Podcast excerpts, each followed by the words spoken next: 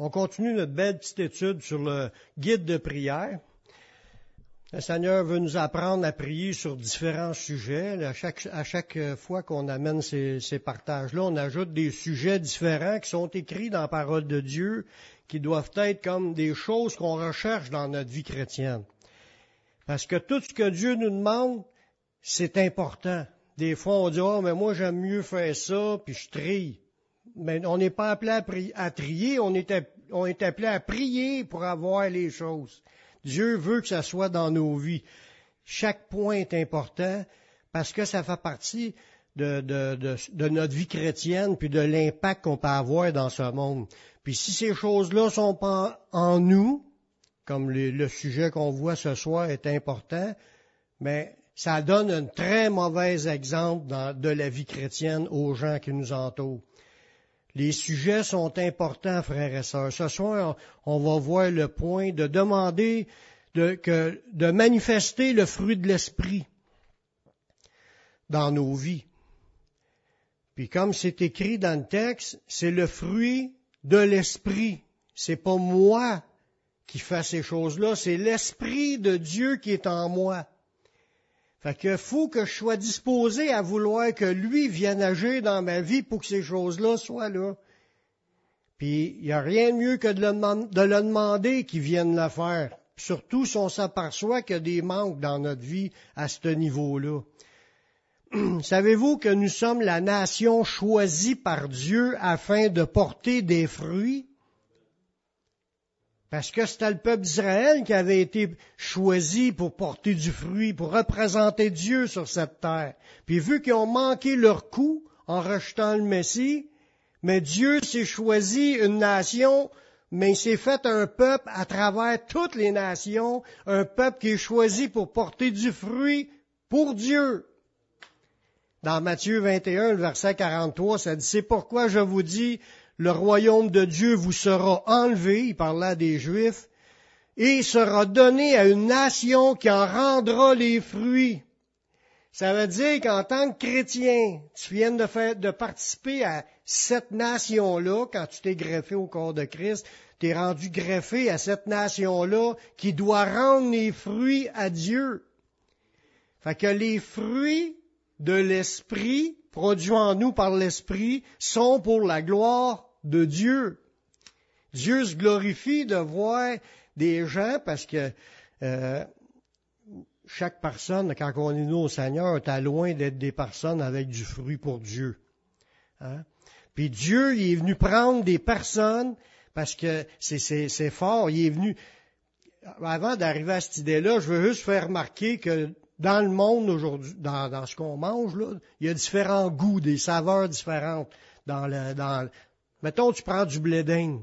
Tu prends du blé d'Inde, tu manges un blé d'Inde, tu en repognes un autre, puis il y a un goût différent. Ça l'arrive. C'est normal. C'est pas obligé que le blé d'Inde soit toujours le même goût. On peut dire qu'il y en a qui est meilleur que d'autres, peut-être qu'il est plus sucré, moins pâteux, ils ont chacun le petit détail, mais c'est important aux yeux de Dieu qu'on porte du fruit et qu'on ait du bon goût à ses yeux. Hein?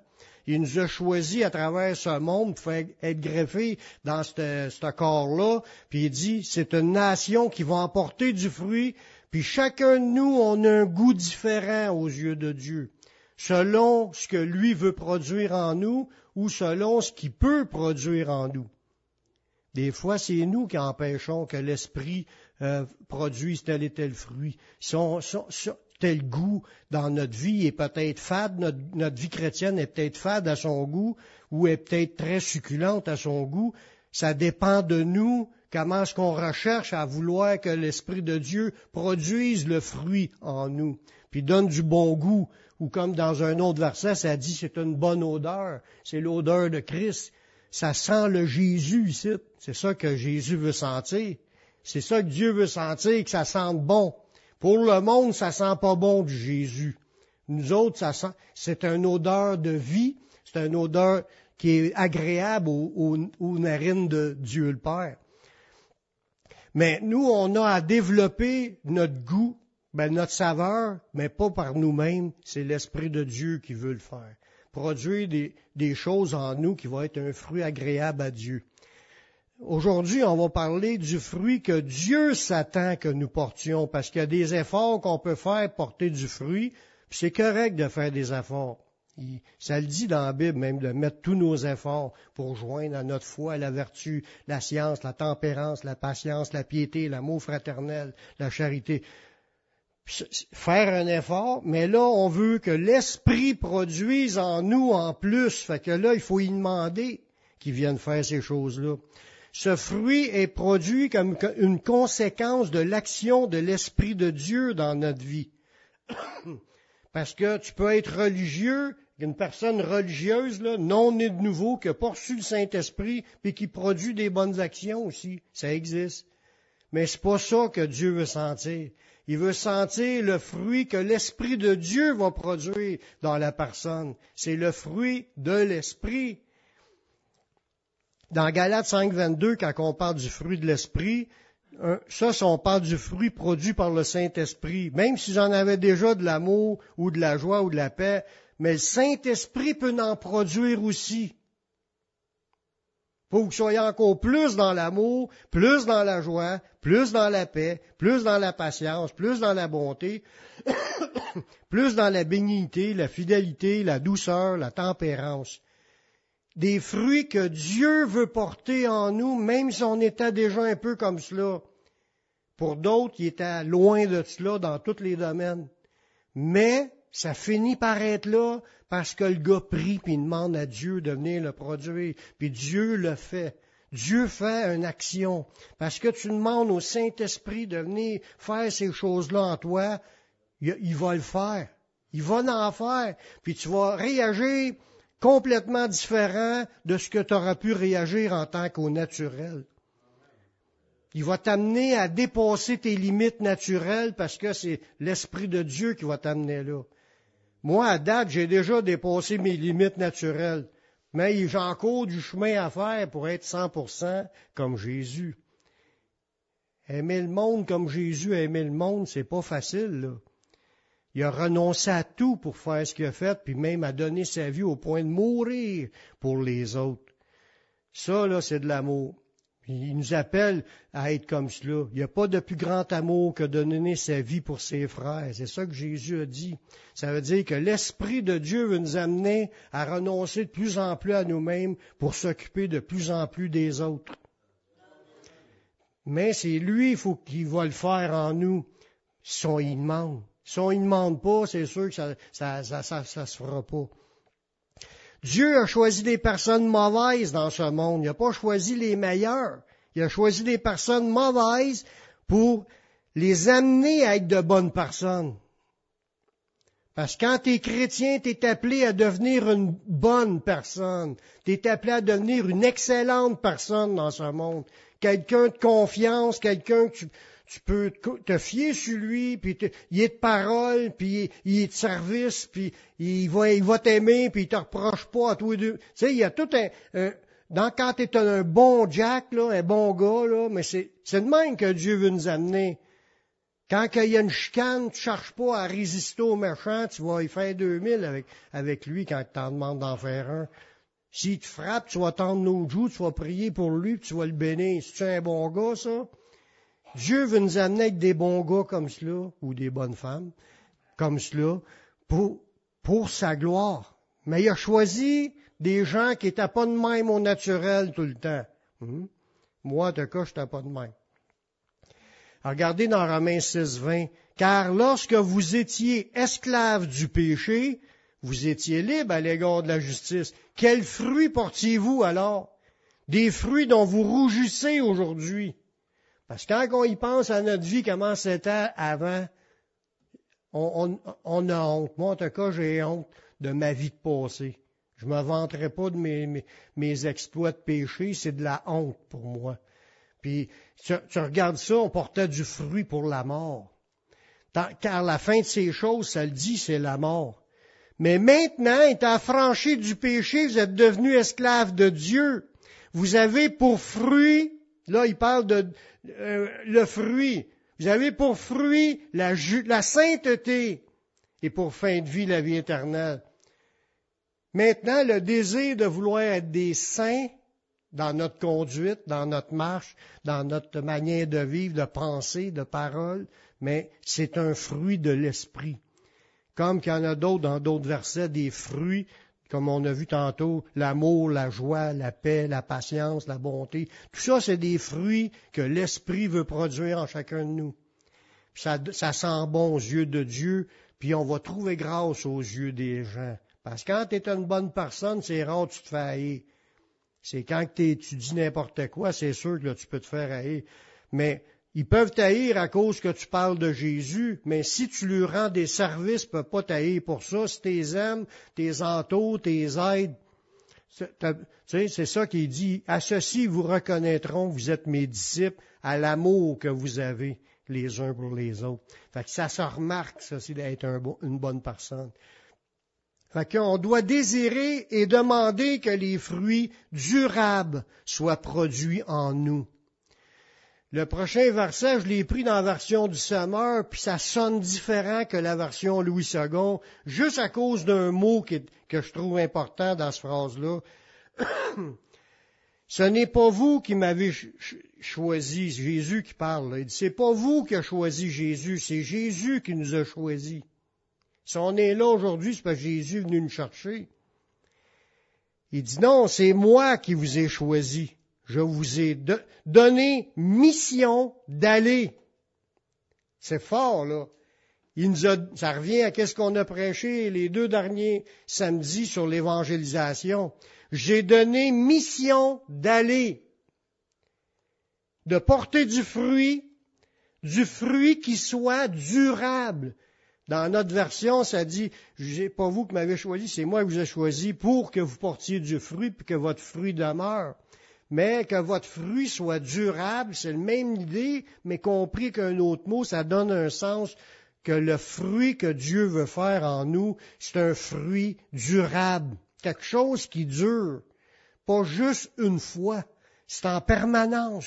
Il veut nous amener à être des personnes top, de bonnes personnes, d'une manière durable. Alors, le Père vous accordera tout ce que vous lui demanderez en mon nom.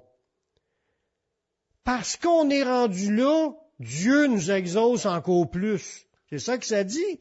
Alors, quand tu vas être dans le fruit durable, le Père vous donnera tout ce que vous lui demanderez en mon nom. On aime ça être exaucé? Mais pour être exaucé, il faut avoir une vie qui plaît à Dieu. Puis pour avoir une vie qui plaît à Dieu, qui sent bon aux yeux de Dieu, mais il faut le demander au Seigneur que le Saint-Esprit vienne le faire en chacun de nous pour qu'on soit plein de son fruit. Nous avons besoin d'une communion avec Jésus dans la prière. Parce que ça vient du Saint-Esprit, ça vient pas de nos efforts. On a besoin d'une communion avec Jésus dans la prière, puis ça nous garde en lui.